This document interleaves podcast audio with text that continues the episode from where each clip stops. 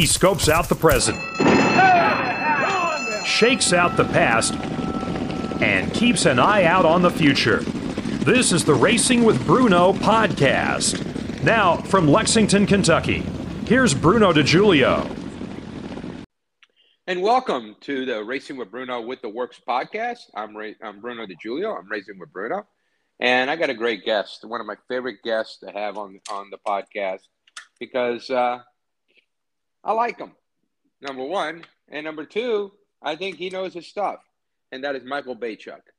Champ, how you doing? I'm doing great, Bruno. I appreciate you having me back on. I think this may, I mean, I'm, this is a multiple appearance on the podcast, which I can't say. Most people have me one time and I'm like one and done, but you, you we, we, keep getting together and I, I, really appreciate it. It's fun well, to do. We're in uh, bluegrass country here. One and done is usually good. So, hey, um, I did happen to see our friend James Carville in the news the other day. I guess uh, he's got something going on with the government now. But uh, what is James up to? You know, he he's still he's he's not on television as much as he used to be. Uh, you know, he's he's getting near the end of his work career, um, but he's still very attentive to horse racing. Um, you know, he texted me on Breeders' Cup Day who we betting. He's in a couple of you know little micro horse partnerships. You know that that that I'm in with some other guys, and so he's still very interested in horse racing. And I know you know next week when the fairgrounds opens, you know one of the first people that I'll go to the track with uh, on a nice afternoon is James, and we'll we'll you know we'll sit there have a few beers and eat some red beans and rice and try to pick a few winners. He he still loves the horse racing for sure. He got you into the game though, didn't he?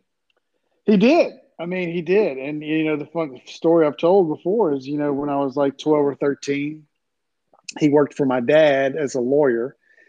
And uh, he wasn't doing much lawyering actually, and uh, my dad had was doing a lot of lawyering, and so he, you know, my dad was working on a weekend, I think a Saturday, and so it was one weekend where my dad, you know, we were supposed to do something, and uh, he said, "Hey James, can you watch Michael for you know this Saturday?" Well, I'll go to the office and work. And James said, "Sure, but I'm going to the track." And my dad said, "Whatever, just take him." So uh, I think I was 12, you know, and so I loaded up into a car with James and uh, three of his uh, degenerate buddies. I, I remember stopping at one of the guys' wife. She had a dress store, I think, or like a little gift store or whatever. And we stopped the car right out. And we didn't park, like we didn't pull in and park into a park. It's like we were robbing the place, which actually we were, because the guy ran in, went to the cash register. I'm not kidding. Grabbed some money out of the register and came out to the car and said, "Hit it," and we took off. And I mean, I mean, like, I swear to God, it's a true story and that's uh, and, that, and we were we were go to the track, and uh, that's the first. That was my first, and then it's, that started out as like that became like a you know once every month or so we'd go to the fairgrounds, and I just got hooked on it that way. And then my dad kind of got hooked because he's like, "Wow, you know, you, you enjoy going with James, I'll go," you know, and so we all went. Um, into uh, we went to the fairgrounds. Yeah, that's how I got started. Any more drop? Any any more hit and runs at uh, any uh, dress, dress stores? We used to hit and run. There was a place. Um, now remember, I'm 12 or 13, uh, but there was a place called. Um, we were in Baton Rouge, so we'd have, we would have to drive an hour, 30 minutes to New Orleans. Back then, there was you know wasn't an interstate from you know so, but there was a bar, and uh, it was called the Halfway House.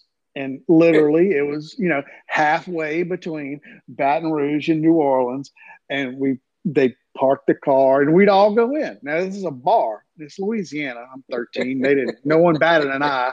They go in. They get their Bloody Marys to go. Of course, they had those uh, pickled eggs on the counter. They get some of those, and we get back in the car and we drive to New Orleans. You know, with our Bloody Marys and my Coke oh or Shirley God. Temple or whatever it is, and that was our ritual. Yeah. You know, that was that was our daily. And you were 12 and 13. What a great 12, 13, uh, yeah. That's yeah. right. Yeah. Um, you know, now that we fast forward to 2021, a lot of stuff's been happening and a lot of things have been going on um, in racing. You know, we just concluded the Breeders' Cup. I wanted to get your take on that.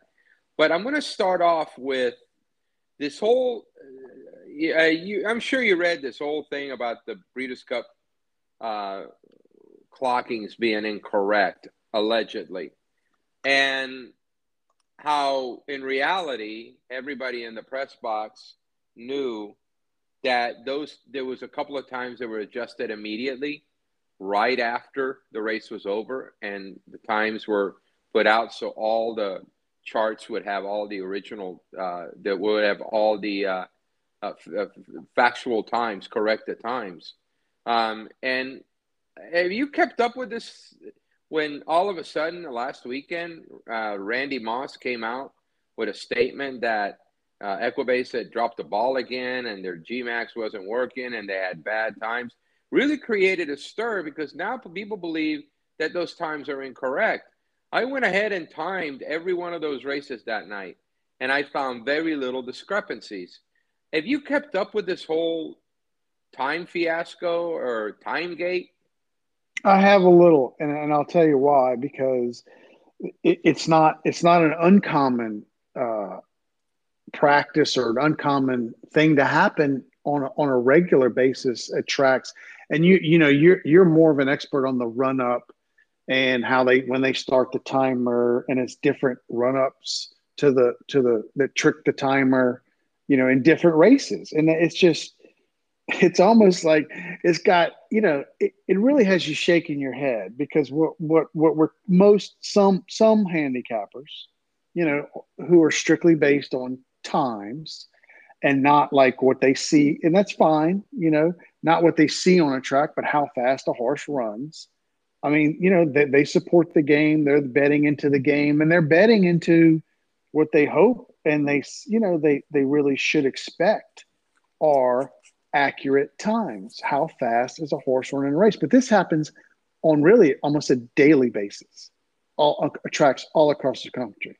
For it to happen though at the biggest event, even the suspicion that we, that we don't have the proper uh, oversight or the proper um, sophistication to time our races correctly on the biggest event of the year is is just incredible. And I guess I've almost grown immune to hearing these sorts of things because they seem to become commonplace in the in horse racing. Um, it, it's just like we don't care, you know, about the integrity of the racing. We just don't care enough about betters to give them the proper timing.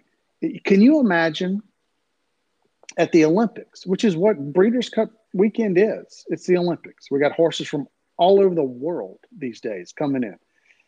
It's important to time the races correctly, but I guess we don't or you know don't have in place the proper technology. Um, where we, where you we don't need Bruno to go and check on the times you know after the race or Craig Milkowski with Timeform or whomever. Do you feel the need, Bruno, to go and check the hundred yard dash times or the 100, 100 meter times at the Olympics just to make sure that they're accurate? No, why? No, because no, no. You're, you're correct. You're because they're accurate. That's why. Correct. Right. Yeah. Well, it, it, but let me, let me, one other point. Let me just one yeah. one final point. The the the real problem is there are no repercussions. There's no. So we got it wrong. Horse racing usually says, "Okay, well, we got it wrong. Well, maybe we'll do better next time. Maybe we won't." But who who cares? Well, you know, betters care, but we don't have any real voice in the game, so we have no we have no real power except to bet somewhere else, which you know is difficult to do, to be honest. Well, I, I agree with you. You know, I shouldn't have to go, but I will tell you this: there's groups and people in our industry that are completely sensationalizing this for their own agendas. And so we're not only dealing with the fact that on Breeders' Cup Day, the times were corrected immediately. And why was that? Because they do have a timer that hand times all the races. Now, having done it at Del Mar uh, for two years in 95 and 96, I can tell you, Michael, that a lot of stuff can happen. You know, for example, I could be sitting there watching the race and I and a timer is working perfectly, but a bunch of birds just conjugate right around the tie, the beaming at the quarter pole of the um, of the turf some, during the summer, and as the horses are approaching and the, and, and the birds hear the, the the hoofs, the hoof beats, all of a sudden they scatter and one of them will trip the beam, and and you can hear it. You can hear you're they're about 50 yards from the beam and you hear a thunk and you're going like, oh, that time's off. You know, you know that. So you know to make sure you you you're you're on the ball with your own stopwatch to get the correct time. So there is certain things that'll happen like that. Now, a lot of people also don't understand that And in the old timing systems, uh, when you tripped one timer, when you trip one timer, I'd say at the start, the, the system would wait 19 seconds and then turn on the cell at the quarter pole. The reason being is that it was trying to um, narrow the gap of time so nothing can off you know that very little chance that something can can trip it between that and the horses hitting it two seconds later and sometimes when you see a 19 pop up on the screen that's exactly what happened. That for whatever reason, the timer just went off. then it waited 19 seconds and then just went off. It's a glitch, a glitch in the software system. So a lot of people don't understand the ins and outs. And and and and and sometimes they're very and on, on, on social media, people are so quick to judge. So quick to judge immediately on what's going on. And so so Bruno though, I mean, you just said when you were timing at, you know, w- when you were at Del Mar, which was probably 20 years ago, maybe. Yeah, right.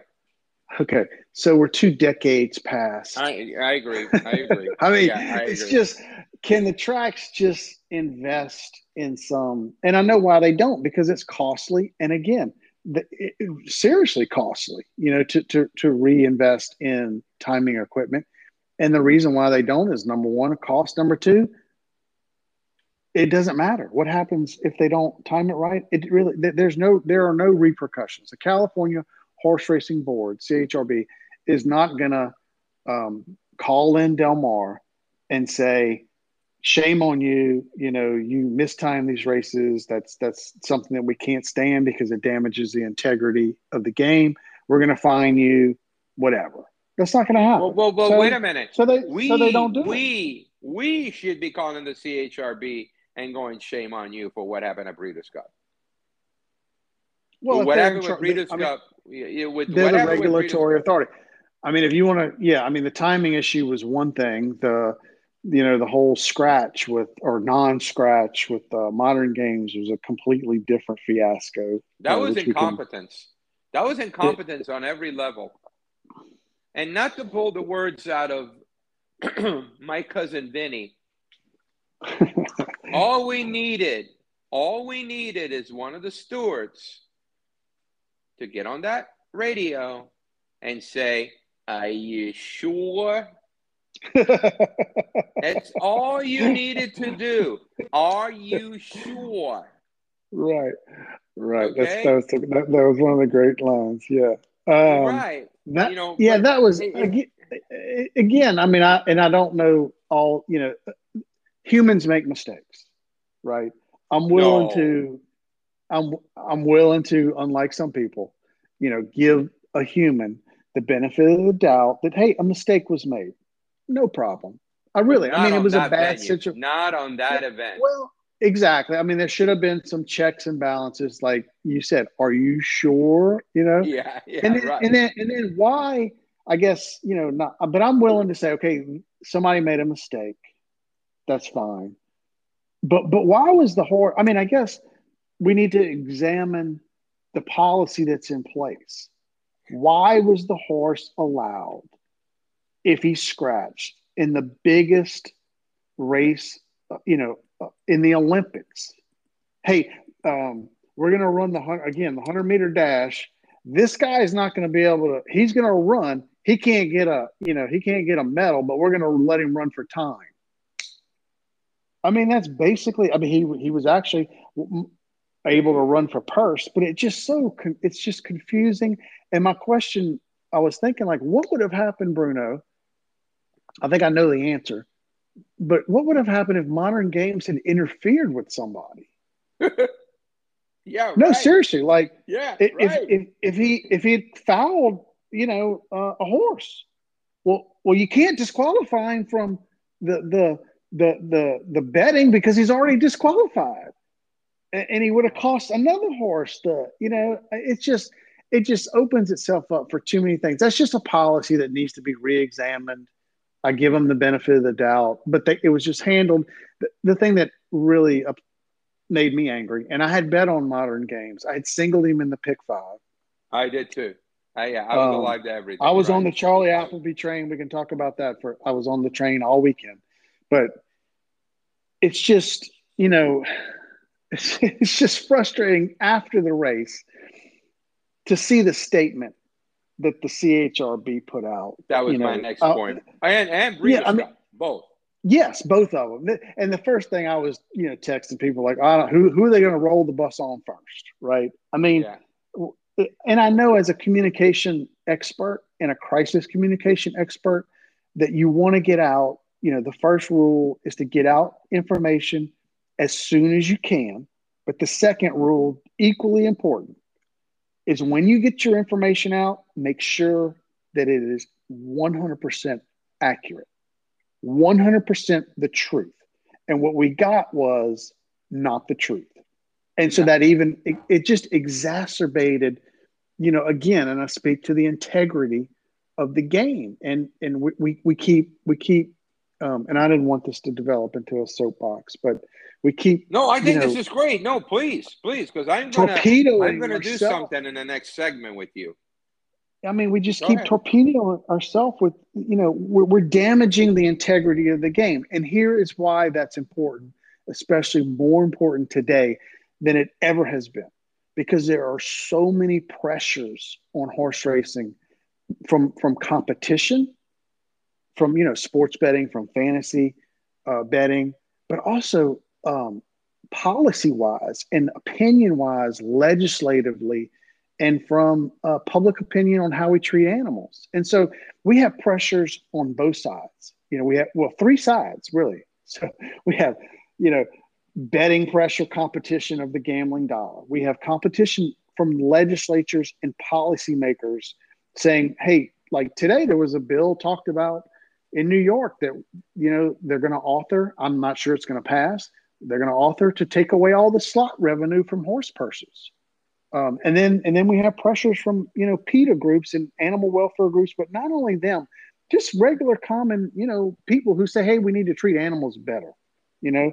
And so these things are just they're all coming together, and we just you know we're not answering. To me, we're not answering the call on any of those things. Well, well, let's go into a make believe world right now. I have just given you your uh, an assignment. You have let me get the crown out. You are the new horse racing commissioner. Commissioner Beychok. Actually, Commissioner Mike would might might be good because we can name a horse commissioner Mike. But Commissioner Mike, you're you're on that steel throne. What is the first thing you do in this game? Wow, that's a really good question. I mean, well, the first thing I do is put the full my my full endorsement and and as much influence as I can behind the new horse integrity and safety authority. And I and I, and I know that there are issues with the rules that they've just published, which is why they've offered a comment period. I know that it is not a perfect uh, structure. There will be growing pains, but it is all that we got right now. It's really all that we have, and it is this. You know, currently, what described as you know the the savior of the game, and so we have to get uniform drug rules in place throughout the country, first of all. And, and secondly, we have to get uniform safety rules in place. And that may include, you know, a, a policy that says if a horse runs, if he's scratched in a race, he can't run for purse money only. That may be one of the rules. But we have to give this authority the chance to change the game and make it cleaner and restore integrity and uh, and enforcement. Uh, otherwise, you know, we're we won't be having this conversation in ten years, Bruno. I mean, we just we just won't. I mean, the pressures on horse racing as a sport and as on a game as a gambling business are just too intense, and we not be able to. We won't answer the if we don't answer the call right now. In my opinion, there'd be no call to answer in you know, ten years. Well, since I've given myself the power to an- anoint you Commissioner Mike, I also anointed myself lead investigator and asset protection manager uh, of, of, of racing. And the first thing that I would recommend to you, the commissioner, would be that every trainer in the country would have to be bonded with a contract, signed, sealed, and delivered on all the rules of the game and engagement and it's sort of the terms of engagement.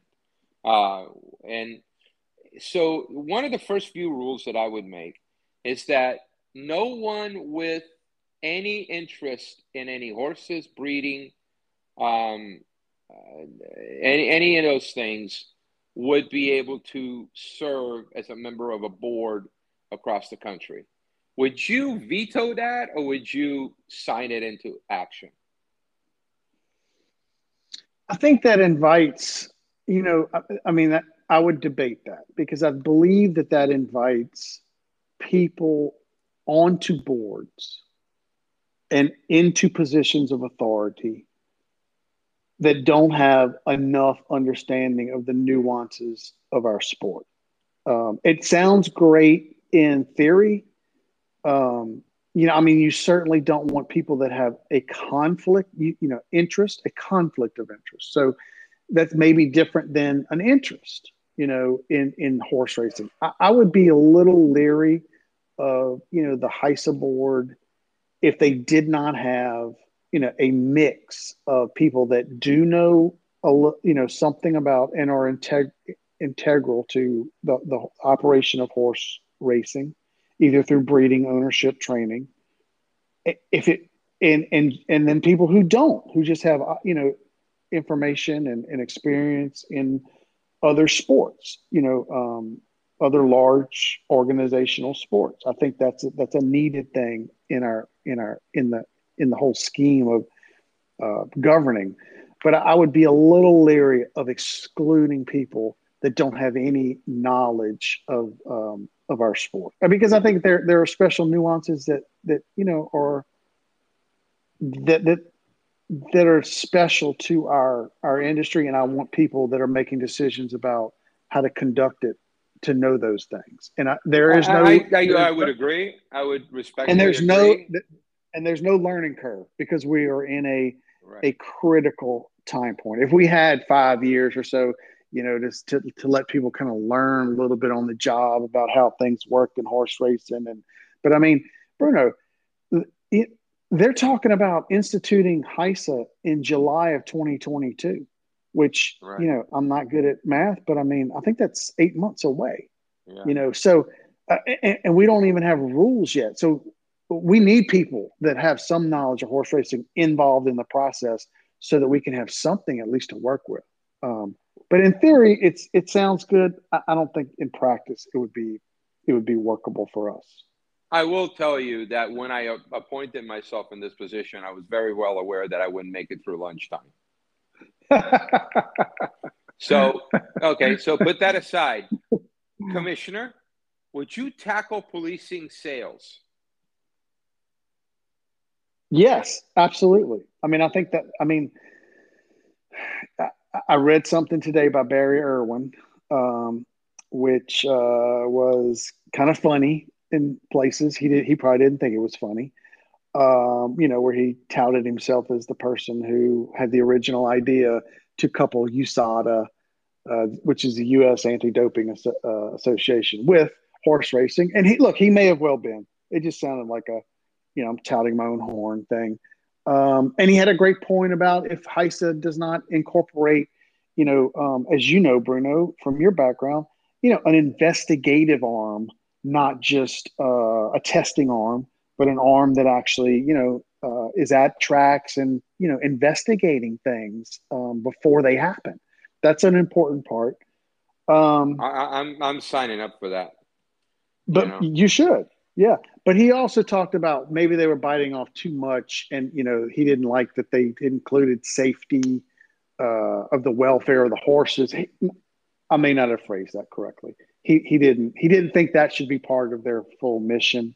I believe, however, that it should be part of their full mission. And in in that belief, I think that sales should absolutely 100% be under the authority of HISA and they should be policed because I don't, you know, I only know by an- anecdotal evidence seeing horses that go through two year old sales that are working out in nine and change sold for three or 400,000 run three or four times and and you know they're done. And how many of those horses are there? Well there's hundreds of those right? Well let, so, let me let me give and, you a and, quick and, and, that, and that's just the the, the two year olds in training i mean th- there are other things that are done as you know that you've you know explained to me and i've seen how do you prepare yearlings for racing for, for sales is you know we it, it's just we're not helping the longevity of the breed. Right. Correct.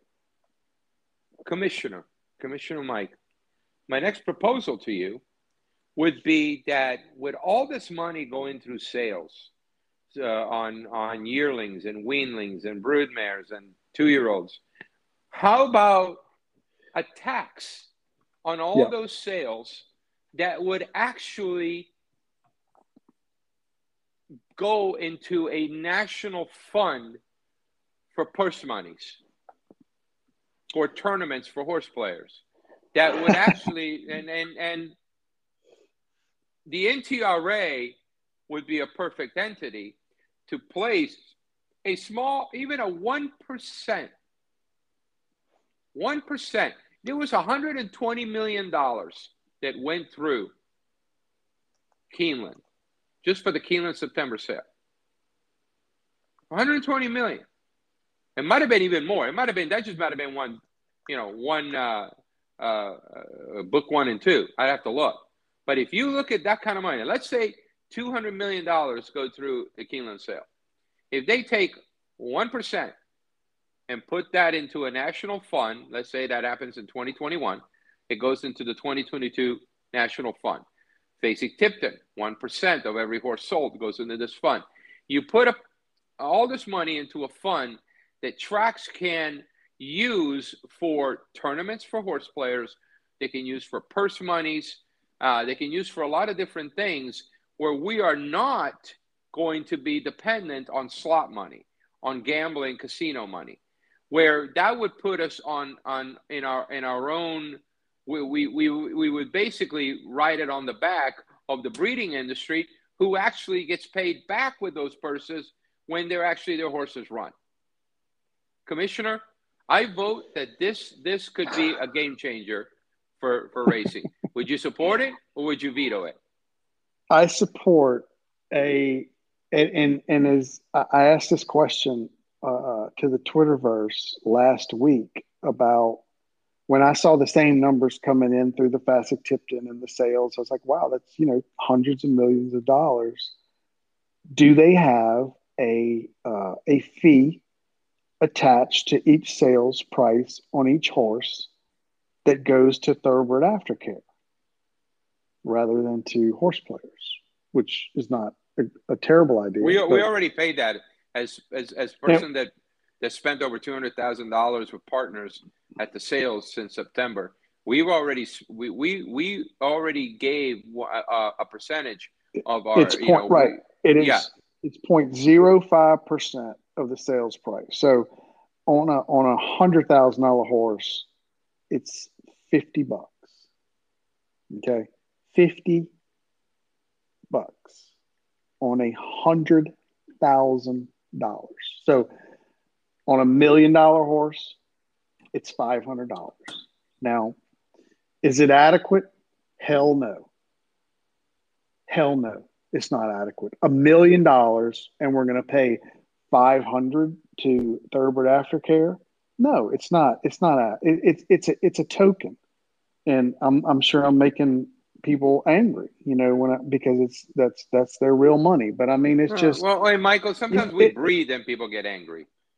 It's just it's just it's just not enough. I mean, it's something, and it's um you know I'm sure that the Thoroughbred Aftercare Alliance is you know is grateful for it. Um, but it sure needs to be more. I don't think I don't think that money needs to go to horse players or purses or you know, but it, it needs to go to taking care of those horses again, back to the safety and integrity.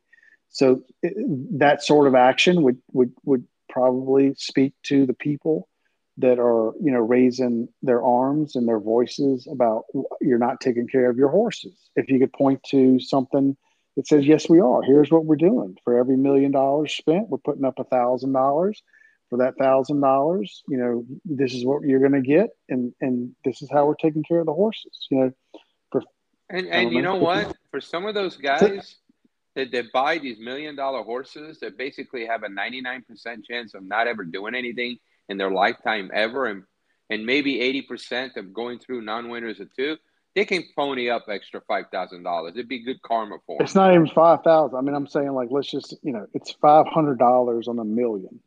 Right, right. But what I'm saying is, it's like, oh, it's it's it's nothing. I mean, it's it's not a lot of money, and hopefully, you know, maybe there'll be some discussion about raising that fee. So, I don't think the horse players need it. Um, you know, there are other things that we need uh, as horse players. Um, you know, first, which would you know one of the first things if I was commissioner of horse racing, you know, addressing the takeout because again, you know, to alleviate the competition pressures that we face, we cannot continue to take out 25% or more on wagers. You know, when, uh, you know, a sports bet, a guy could bet on a, on a football game and his takeout is, you know, effectively 5% or 10 at the worst, you know, so, um, I mean, you you can't compete with that. That that is going to be, you know, people like myself, for instance. My handle on horse racing has declined as it's as the fantasy uh, gambling betting has become available in my state, and will decline even more as sports betting becomes available in a more readily fashion in my state. Because it's just a better gamble. And that's and you know that's just something that a lot of younger people will, will have you know we got to compete for those for those gambling dollars if we're going to stay in business. Commissioner mike that was not that was harder for me to say than commissioner mike how about the handicappers handicappers need help now i am sure in your twitterverse questionnaire you put out you probably only had to go down two responses to get give me some winners. uh, but and, and that is a problem that a lot of horse players have. They want winners, but they don't want to work for it. They don't want to become better handicappers. They the parimutuel betting has become lost on horse players. Commissioner Mike, would you put together a wing of your office dedicated to educate the horse player the right way? No. And I'll tell you why.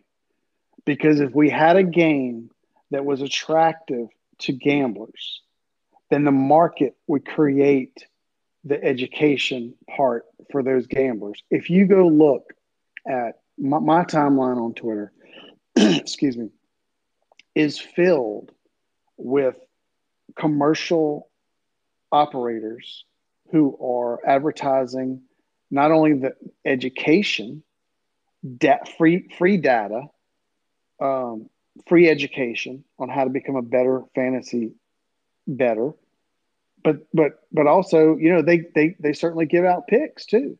I mean, because the marketplace is there for it. Because there are people who either want to become better fantasy players or want to become better um, or, or just want the information or want the picks.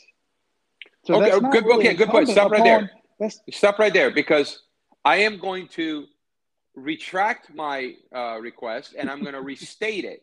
Um, Commissioner Mike, would you have a wing of your office in solely giving out information and data to the fans at no cost? Yes, absolutely. Every other sport does it. Every other and game. I am doing sport. happy dance right now. So yes, I, every other major sport. If we're going to call ourselves a major sport, every other major sport makes near, nearly all, if not all, of their information, their data, available for free. For free. Now you go. You then go pay somebody who you know who then takes that free data and then manipulates it, you know, by using their algorithms into producing a rating on, you know, um, Tom Brady, for instance, you know. But the data that that person uses to get that is free, and and we and we we don't. And that's just another barrier that we have in the game. So so we're basically telling people who want to come study horse racing and you know figure it out we're creating a barrier, a price barrier to them uh, that they're not used to. Because if they are, uh, you know, uh, a baseball better, a football better, a basketball better, they're going to they're going to get all this data for free, and and we're saying, hey, we're we're, we're just different. We're going to charge you for it. You know, um, it's just it's that's frustrating. That's a frustrating part of. And, and look, we're doing better about it. I mean, I know there's companies. You know, Brisnet gives out a lot of free stuff. You know, past performances. Um, uh, you know, I'm not so sure the DRF does, um, but but you know, th- there there are operators that are giving out free data. TwinSpires, if you bet with them, you certainly can get some free data from. Um, but Equibase kind of, you know, it, they have the monopoly, and so there's only there's only so much a Brisnet can do because they're getting it from Equibase to start with. That's the and and Equibase is charging everybody. So Commissioner Mike, we have covered a number of issues here. What would Commissioner Mike do about the integrity of the sport?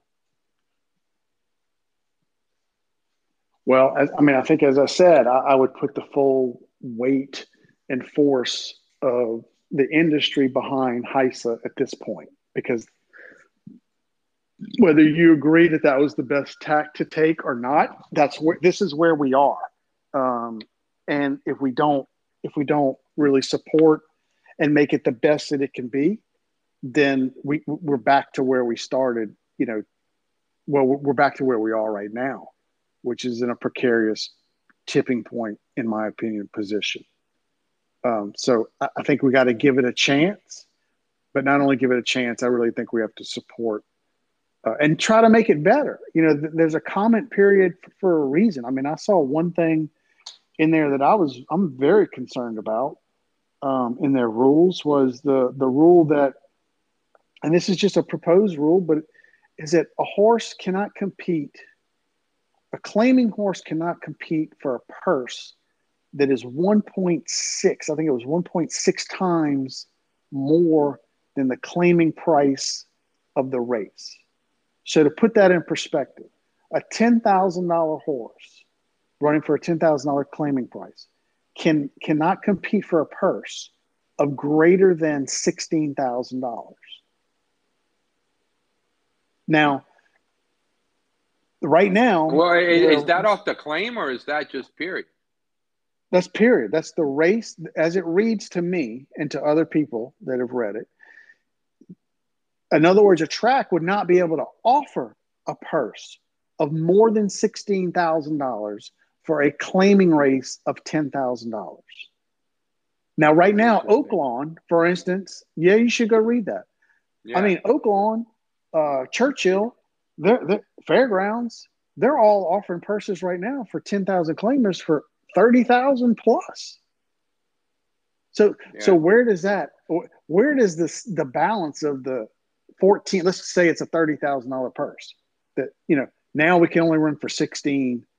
Where's the 14,000 go? That would, that would mean that that 16, that means that if, if I read it correctly, a, a $30,000 claimer can drop into a $16,000 claimer and running. But if you want to race for $10,000 and you're trying to step up to 16, you wouldn't be able to. No, it has not. It's not the claiming price. It's the purse. So, right. Well, uh, no, right, right. But, uh, but why would you take a horse been, that you value at 30,000 exactly and running for to 10 to run for 16 grand? I mean, because right. if you win the right. purse and, and lose the horse, you, you're you're you're making 50, but 15. it keeps away from guys dropping to win a race and and and trying and you know and basically well let me put it this way how many what times is, we've yeah, seen what, what, what is the what is the goal now, that's a that's a great question what is the goal well, of having exactly. that particular rule is. i don't know but, either but but but how many times we've seen guys take a horse from 40 and drop it down to 15 and you kind of go or from a straight maiden down to 15. And you go, mm-hmm. is this horse done? Is this horse crippled? Is this horse no good? You know, well, you see that a lot. You see that right. a lot in, in New Orleans at fairgrounds. They run for a straight mate, Louisiana bred, but then they run for a fifteen thousand dollar open main special.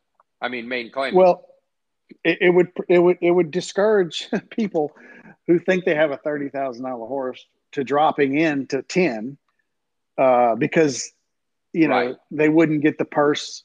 They'd get a purse right. if they win, but they lose the horse for ten. But the purse would only be half of what they would normally be getting. I, well, I mean, I, would actually my, cause my point is this. On, well, well, wait a minute. That would cause actually people that are dropping that thirty to forty to straight main type down into a lower level instead of giving them time off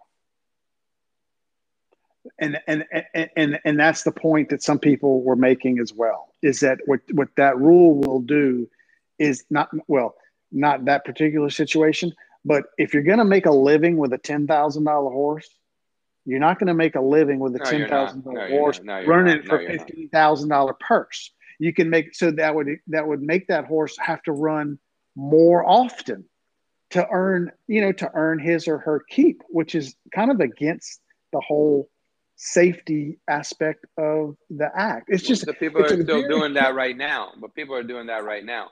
At but that, that would that would almost that level. But that but that would force people to do it because you can't.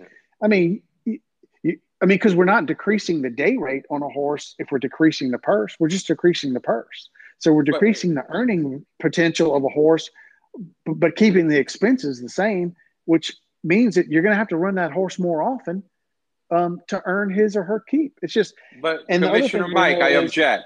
Yeah. I object. Okay. Because I object because what happens is, and I had a whole great train of thought, and shoosh, right out the other ear. Uh, no, but well, let, me, let, is, let, me keep going then. All right. Oh, okay. Okay. All right. Go ahead, and I'll, and I'll come back. All right. So, by by law, statute in states, there's a certain amount of purse money through agreements and by law that has to be paid out every year. That money, ha- you know, you can't just the tracks can't hold on to it.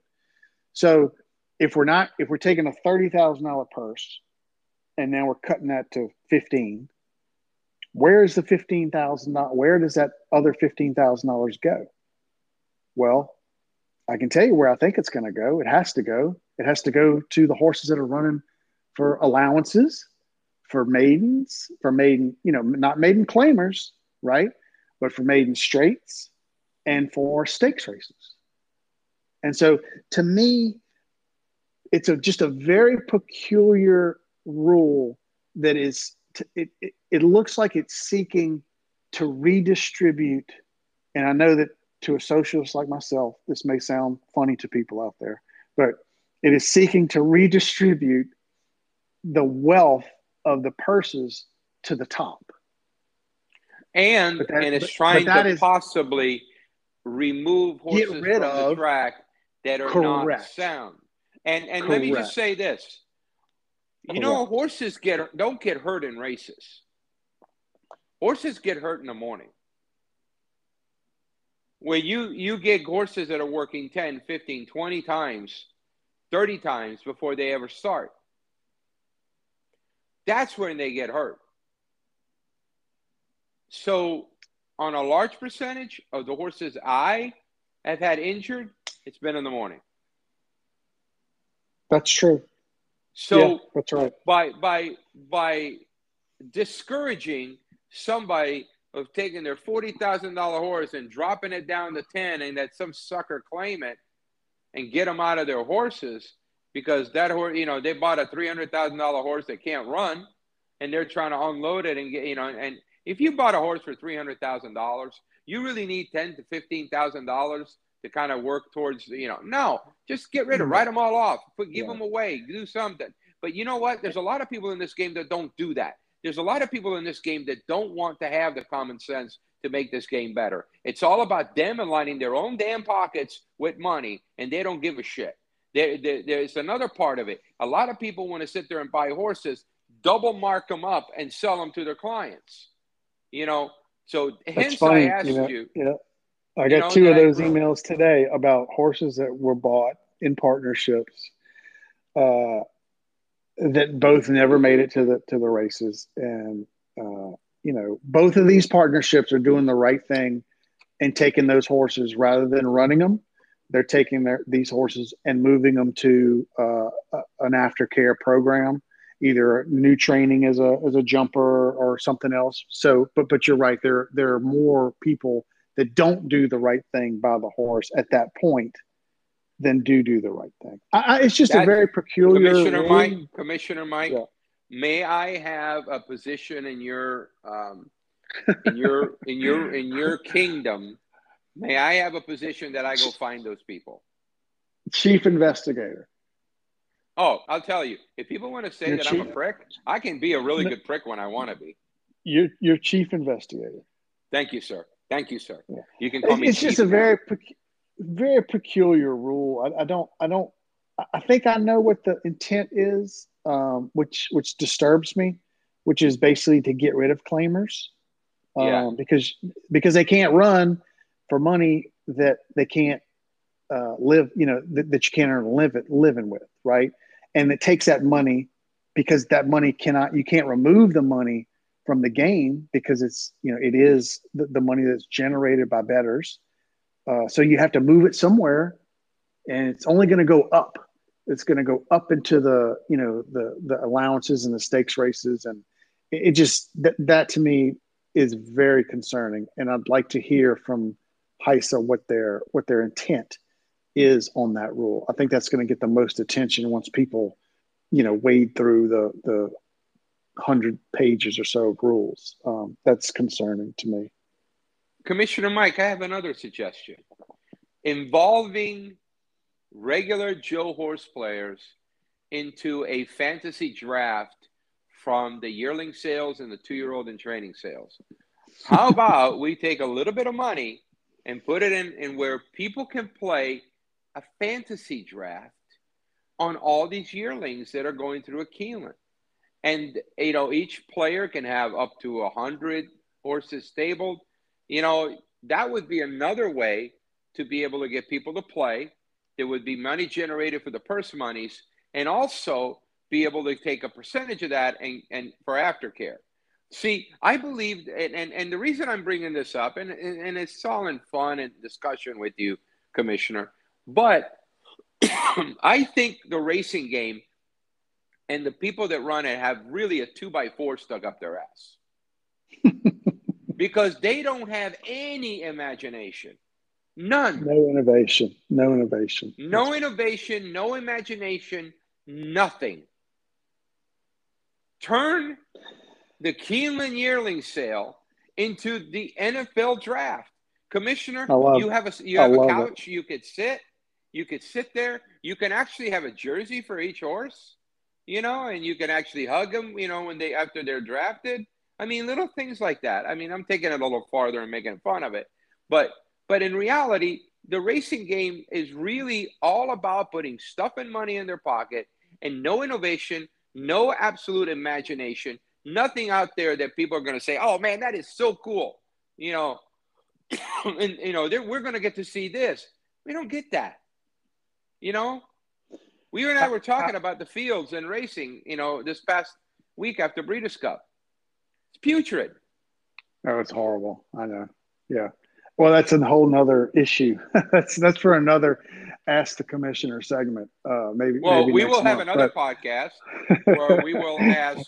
we will actually nominate Mr. Beychok as czar of racing.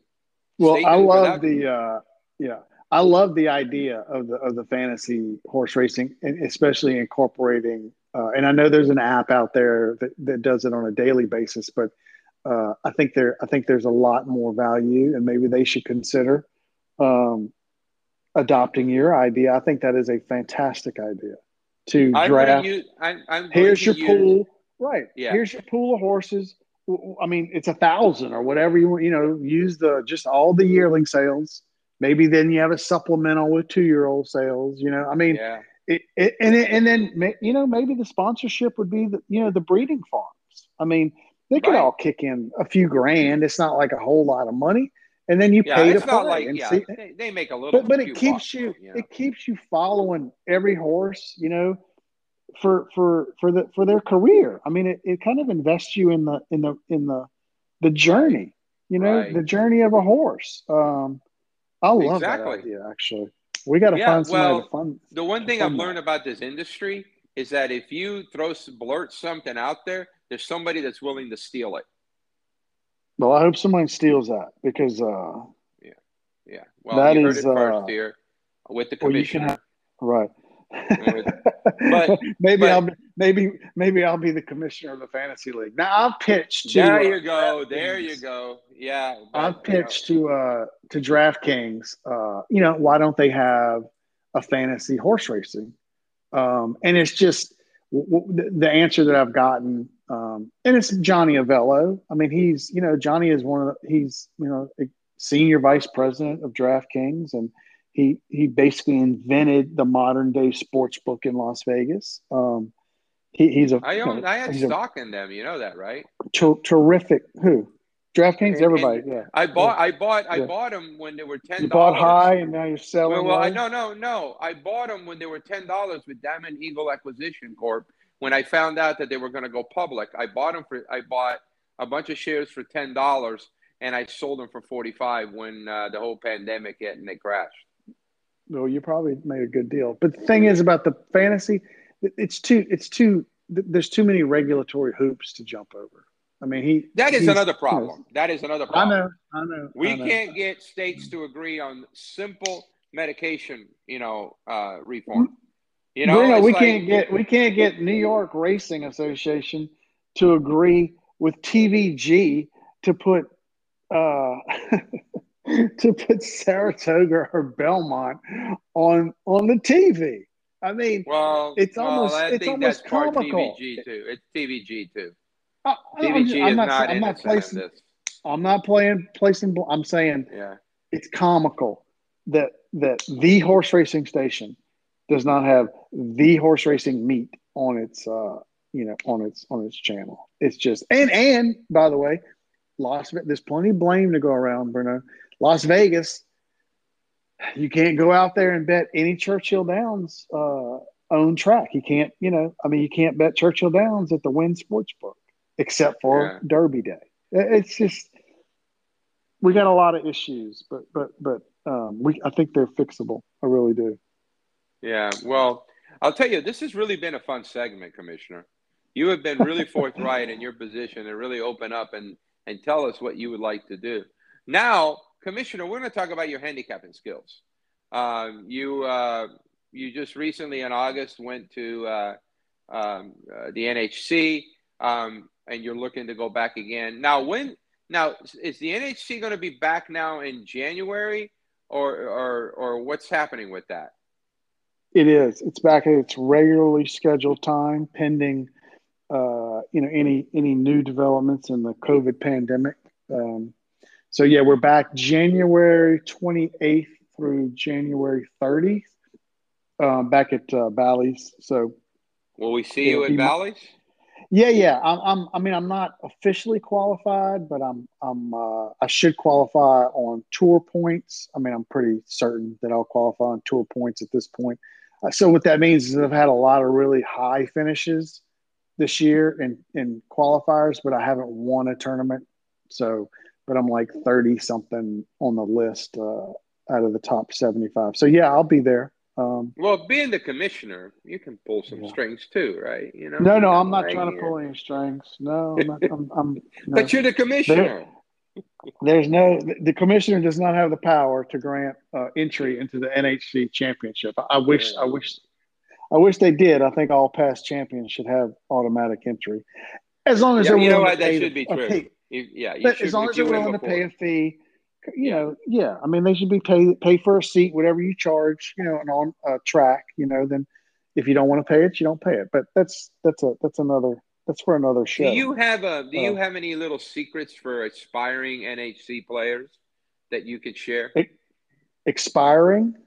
Uh, no, like people that no, are uh, aspiring. That are aspiring. I thought people were talking about people that are dying NHC players. Uh, uh, Commissioner Commissioner Mike Commissioner Mike, you aspiring. Yeah, yeah, I do have a sense of humor. Uh, you should, if you're an aspiring player, you should play as many of the free tournaments and as many as the really cheap tournaments on, uh, you know, on I guess the only sites that there are really at this point is horse players and uh, horse tourneys. But I think, you know, for as little as, you know, a dollar, five dollars, you can get in on a daily basis and start playing tournaments and figure out what it's all about. And that's what I would, you know, that's what, that's how I would start because you'll you'll see how other players are playing. You should go then look at the, you know, in some of the bigger tournaments, what what other players, what what horses they're playing, and see, you know, just see their odds range. So you'll finally you'll get a sense of you know where you need to be in terms of your odds for horses. So you're not just picking winners you're picking horses that can allow you you know to win the tournaments that you're going to play. But it's it's it takes some practice. You know it took me took me quite a few years to get okay at it. Commissioner are you a pick and pray player or are you just the regular tournament where you can adjust your picks as you go? I think I think pick and pray is probably a better determinant of you know um, the better handicapper on that day. Uh, but but a live tournament, you know, brings into it uh, more factors of some game theory, um, and then trying to figure out what your competition is going to play, and then um, you know, so so I think it's a little bit more interesting, but it clearly opens up the gates for people there at the end of a contest that are just you know picking horses out of thin air just so that they can get to the top of the leaderboard, um, which is discouraging if you are on top of the leaderboard and one of those bombs lands and explodes and blows up your chance to win a BC BCC. Not like that happened to me or anything recently, but no, none of us have had that happen. We've all no. had that happen, and people complain about it. And I'm, I'm like, well, just don't play the damn. Tur- I mean, don't play a live tournament if you because it's going to happen. I mean, that's what happens, you know. And then, of course, if, if it happens to me, like if I'm one of the bomb throwers and it's happened and I've won contests like that, what am I going to do? Go give the money back? Complain? Of course not. You know. Um, but look, I well, think we can tighten up the NHC a little bit. I think we can make it more of a pick and pray, you know, some it's maybe some element of pick and pray, some element of live. I like the way they've transformed it into there's a cut line now where only, you know, the top 70 play the final day. That's great. I love that. That's that those are great positive. Final table is terrific. You know, they've done a really good job. I think it's probably time to to make one more, you know, adjustment to it. And let's maybe introduce a little pick and pray on one of the days at least, you know. Um, into the tournament might might help make it a little more competitive.